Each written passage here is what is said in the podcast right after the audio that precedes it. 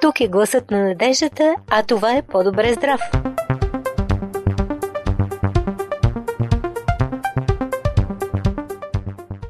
Добре дошли в Зона Здраве. Аз съм Ради. Здравейте и от мен, Боби. Започва здравното предаване на радио Гласът на надеждата.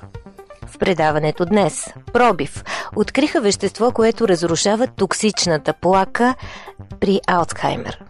Самотата по-смъртоносна от затластяването. Ще говорим и за тайните на столетниците. И за идеалното жизнено пространство. Това не е всичко. Останете с нас.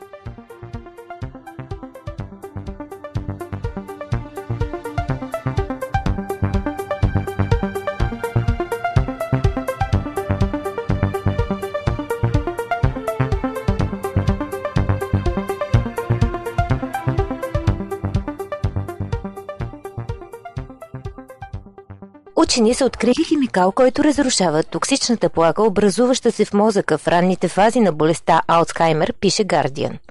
Първоначални тестове са установили, че добавена към питейната вода, съставката изчиства амилоидните плаки от мозъка на мишка с симптоми, подобни на симптомите при Алцхаймер и възстановява когнитивната функция. Проучването е съвсем ранен етап, но дава надежди за лекарство, което да предотвратява натрупването на амилоидната плака и да спира развитието на болестта, пише агенция Фокус. Амилоидните плаки са един от първите признаци на заболяването, което се смята, че допринася за невродегенерацията, унищожавайки мозъчни клетки.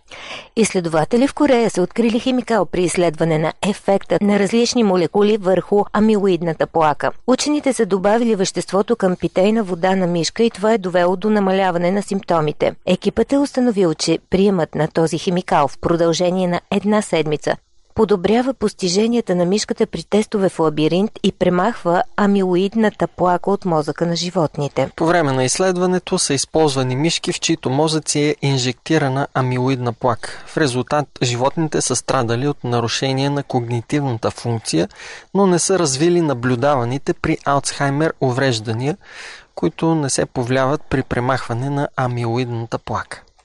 Юнг Су Ким, който ръководи екипа от Института за наука и технология в Сеул, Южна Корея, казва Смятам, че това или друго лекарство за премахване на амилоиди ще лекува мозъчните увреждания на пациенти с Алцхаймер.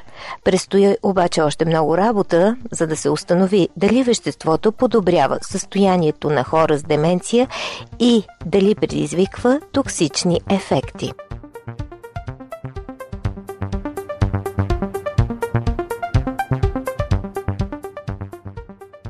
Предаването за деня можете да чуете и във фейсбук страницата ни Адвентно радио България на Кирилица.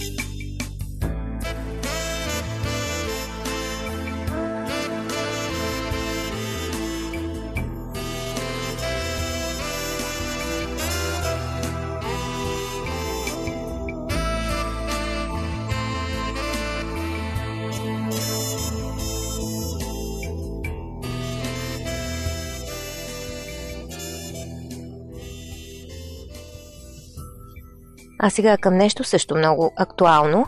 В последните години затластяването е определено като един от най-големите бичове на съвременния човек. Гледката с прекомерно дебели хора става ежедневие. Тежка е ситуацията и при децата. Учени от университета в Чикаго установяват, че самотата убива два пъти повече хора от затластяването. Самотните възрастни хора с 15% по-голям риск да умират по-рано от старците, живеещи в компанията на свои близки, пише вестник Daily Mail.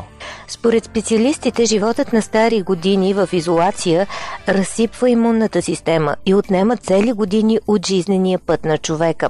Ето защо самотата е вредна за здравето и взема два пъти повече жертви, отколкото затластяването. Проучването на екипа на Джон Качопо обхванало доброволци от мъжки и женски пол на възраст над 50 години. Учените установили, че при самотните хора се активират специфични гени. Те влияят зле на имунната система и пречат борбата срещу вирусите, като в същото време стимулират възпаленията. Повишените нива на тези гени от своя страна потискат мотивацията на възрастните хора и те все по-трудно търсят социални контакти. Получава се нещо като затворен кръг с отрицателни последствия върху здравето. Тези обстоятелства обясняват и защо е толкова трудно на самотниците да променят своя начин на живот. Съвременните общества са изправени пред двойната заплаха от застаряващи нации, изключително актуално за българите днес и крайно фрагментирана социална среда. При тези условия все по-малко хора общуват на живо един с друг, повечето предпочитат виртуалните контакти. Освен всичко останало, самотата се отразява зле и върху съня на хората. Те все по-трудно заспиват вечер и се нуждаят от медикаменти за тази цел. Изходът, според доктор Качопо е самотните възрастни хора да се ангажират в социални дейности, като например четене на вестници и книги на незрящи или трениране на малки деца. Домашните любимци също са незаменими помощници при преборването на самотата. Скъпи приятели, искате ли да узнаете тайните на столетниците? След малко ще ви ги издадем, така че останете с нас.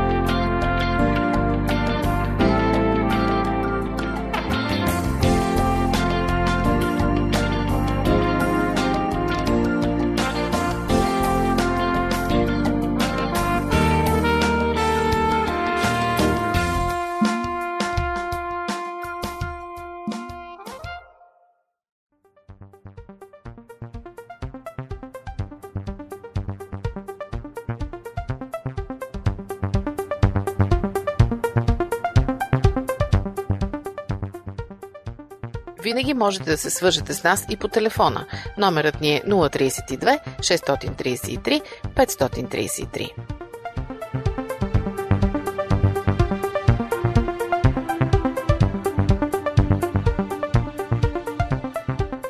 Как да доживеете до 100 години според учените? Има места на Земята, където столетниците са необичайно много.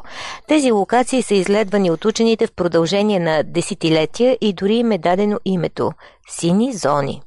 Тези сини зони са няколко света. Сардиния в Италия, островите на Окинава, Япония, Ломалинда, Калифорния – Никоя, Коста Рика и Икария, Гърция. На тези места хората имат много качествен начин на живот и именно за това голяма част от тях успяват да духнат стотната свещичка върху своята торта. Има нещо доста невероятно в тези общностни сини зони и по-специално в, Икария, Гърция. Там ракови заболявания почти не съществуват, а сърдечните заболявания са почти наполовина от това, което е нормално за страните от западните култури.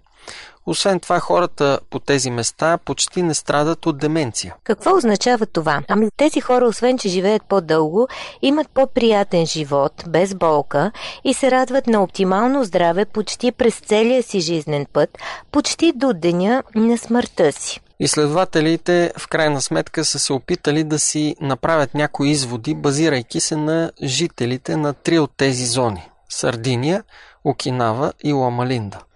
Интересно е, че техните тайни не се крият в материалните неща, а ето в какво – на първо място семейството. Всички тези народи са много семейно ориентирани. За тях фамилията е основен приоритет и те редовно общуват с членовете на своето семейство, посещават ги, е, говорят си, събират се и така нататък. На практика всичко в тези култури се върти около социалното взаимодействие. На второ място тези хора не пушат. Трето, тяхната диета е на растителна основа.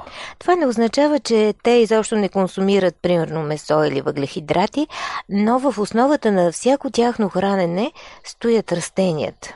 Постоянните им нива на ниска физическа активност. Ето какво означава това. Когато ние си мислим за физическа активност, обикновено се сещаме да си купим карта за фитнес. В действителност, хората, които живеят по тези места в света, не правят някакви екстремни тренировки, но се радват цял живот на редовна физическа активност, като градинарство, туризъм, разходки, селско-стопански труд и така нататък. Всъщност тези редовни, но умерени упражнения поддържат столетниците в тонус до дълбоки старини. Каква е тайната на гърците от Икария? Те поставят семейството си на пиедестал и затова имат по-низки нива на депресия и стрес. Ходят средно по 5 мили на ден по неравен терен, защото са предимно овчари пият червено вино, това е единствения алкохол, който консумират всъщност и имат по-спокоен поглед върху живота. Смеят се изключително много. Каква е тайната на хората от Окинава? Те имат невероятно силни социални връзки с приятели и семейство, от които получават емоционална, физическа и дори финансова подкрепа, когато е нужно. Много от местните в Окинава имат собствени градини, от които се изхранват. Храната им е предимно растителна, имат и лично правило да се засищат само на 80%, т.е. да стават от маста малко гладни. Някои от жителите на Окинава все още имат и активен сексуален живот на 90 години. Това наистина е впечатляващо. И накрая, каква е тайната на хората от Никоя, Коста Рика? Костариканците, подобно на тези от Окинава, също са много семейно ориентирани. Те вярват в упоритата работа и стават сутрин с изгрева на слънцето, но спят най-малко по 8 часа на нощ. Скъпи приятели, след като ви издадохме тайните на столетниците и вие може да се възползвате от тях по най-добрия начин, ще продължим само след малко с идеалното жизнено пространство. Как е по-добре да живеем на широко или на тясно, кое ще ни направи по-щастливи за това, само след минута.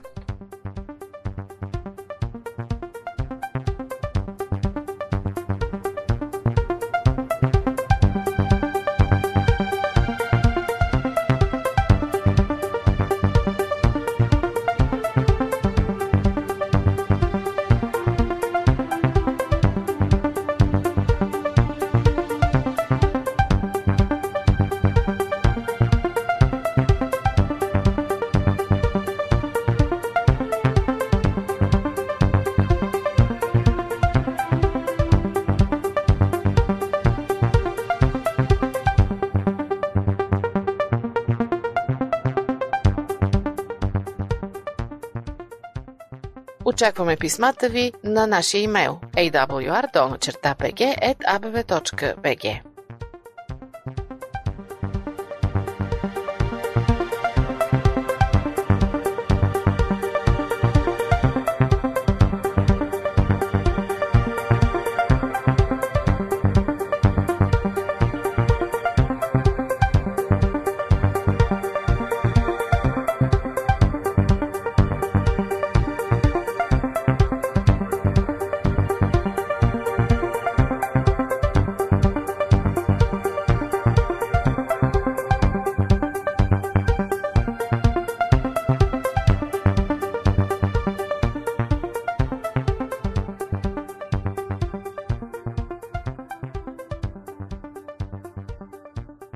Здравейте отново, по-добре здрав продължава, ние сме на линия Боби и Ради и поставяме въпроса за идеалното жизнено пространство.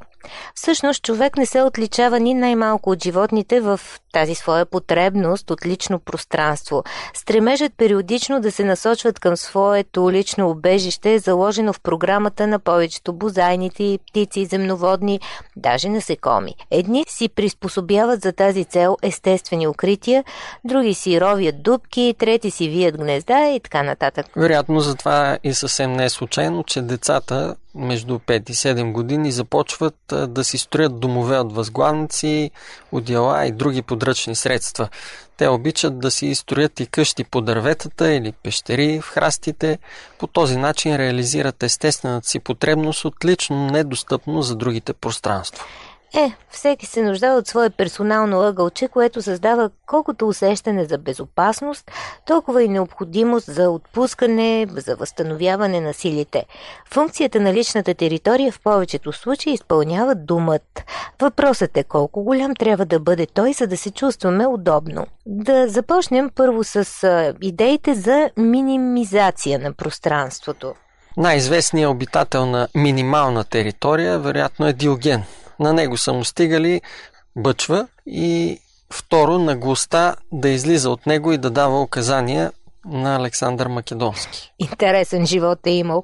Първо място сред съвременните архитекти обаче изобретили начин за построяването на дом върху една педия място, в който човек може да се чувства комфортно, заемат несъмнено и японците. Японският архитект Кисе Корокава създава зданието на Кагин Тауър, състоящо се от жилищни капсули, в които човек може да се побере само в седнало или легнало положение. Общата площ на жилището е 4 на 2,5 метра. На Кагин Тауър е построен през 1972 година и един от първите капсулни жилищни проекти. Според идеята на неговите създатели, след своето износване или по желание на обитатели, всяка от 144-те стоманени капсули може да се заменя с нова и така неограничен брой пъти. Днес в Накагин Тауър не живее никой. Само една от капсулите се разглежда като туристическа атракция. На празни усилия на архитекта Боби. Абсолютно. По-късно в Осака са били построени хотели на същия капсулен принцип, места за сън и така нататък, но опитът от живеенето в тях е доказал несъстоятелността им и архитектите са стигнали до извода, че минималното жилищно пространство трябва да позволява на човека поне да стои изправен. През 2001 година британски архитект Ричард Хордън е създал заедно със своите колеги най-малката света къща – микро-мини хом, състояща се от спалня за двама, вградена кухня, бар, телевизор, климатик, шкафче и антре, разположени на площ от само 2,5 кубични метра. Цифрата не е случайна. Изчислено е, че това е минималното пространство, при което човек няма да може да докосва с ръце стените и тавана. С такъв дом може да се здобиете само срещу 58 000 долара. За утешение може да се добави, че обзавеждането на жилището се изработва индивидуално за всеки клиент, а дома е построен от екологично чист материал. 58 000 долара, мерси. Да видим сега големите домове. Казват големи домове, големи проблеми. Всъщност обратното предположение, че колкото по-голямо е площа на битовото пространство, толкова по-добре се чувства човек, също не е еднозначно. По данни на Американско списание за индустриална екология, минималният размер на жилищното пространство в щата Арканзас е 242 квадратни метра, а за Охайо не по-малко от 168. Това е доста май, нали, Боби? Абсолютно. При голямата територия обаче възниква проблемът за изгубване на контрола над пространството. Съществуват редица изследвания, посветени на развитието на депресията сред домакините, които потвърждават взаимната връзка между потиснатото състояние и отслабения контрол над битовото пространство. Може да получават депресия от това, че се налага да чистат. Или че не успяват да го почистат. Не бих искала да съм на тяхно място, определено. Очевидно е, че важна роля играе не размерът на личното пространство, а неговата ефективност. Тоест, то трябва да бъде така организирано, че да стане пригодно за живот и да не бъде твърде замърсено. Ефективната организация на битовото пространство е индивидуален въпрос, с който се занимават дизайнерите. А с проблема колко вещи могат да направят човека щастлив се занимават най-вече психолозите. Учени от Центъра за психични разстройства в САЩ са изследвали група хора, обединени от склонността си към събирането на всевъзможни вещи у дома. Плюшки ние му казваме на български. На участниците е била възложена задачата да изберат кои вещи да оставят у дома си и кои да изхвърлят. Една част от вещите са били унищожавани лично пред очите на участниците, като едновременно с това са анализирали показанията на тяхната мозъчна дейност. Имам чувството, че този експеримент е правен в България. Какво се оказва всъщност, че в процеса на сортиране на вещите участниците са изпитвали паника и силно напрежение и не са били в състояние да вземат решение. Хората, които са независими от своите вещи, се чувстват освободени, поясняват изследователите, цитирани от Reuters. Този експеримент потвърждава принципа ред в дума, ред в мислите, а неорганизираността несъмнено влияе негативно на здравето. Е, всъщност можем да заключим, че човек има нужда не от голямо или твърде малко, а от добре подредено пространство около себе си, а не от толкова много място. Това е добра новина, с която свършваме днешното предаване. Слушайте ни отново в понеделник по същото време на тази частота. А ако ви липсваме, бъдете с нас в интернет. Знаете нашите сайтове и техният архив, който е на свободен достъп за вас. awr.org и awr.sdabg.org Хубав ден и останете със здраве!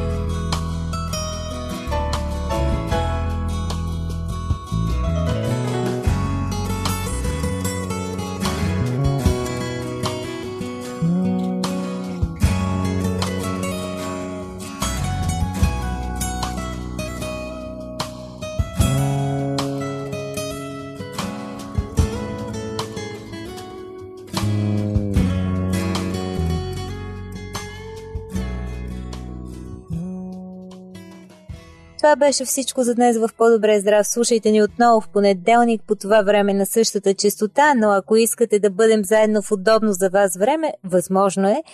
В архива на нашите сайтове може да чуете тази и която друга искате здравна или духовна програма.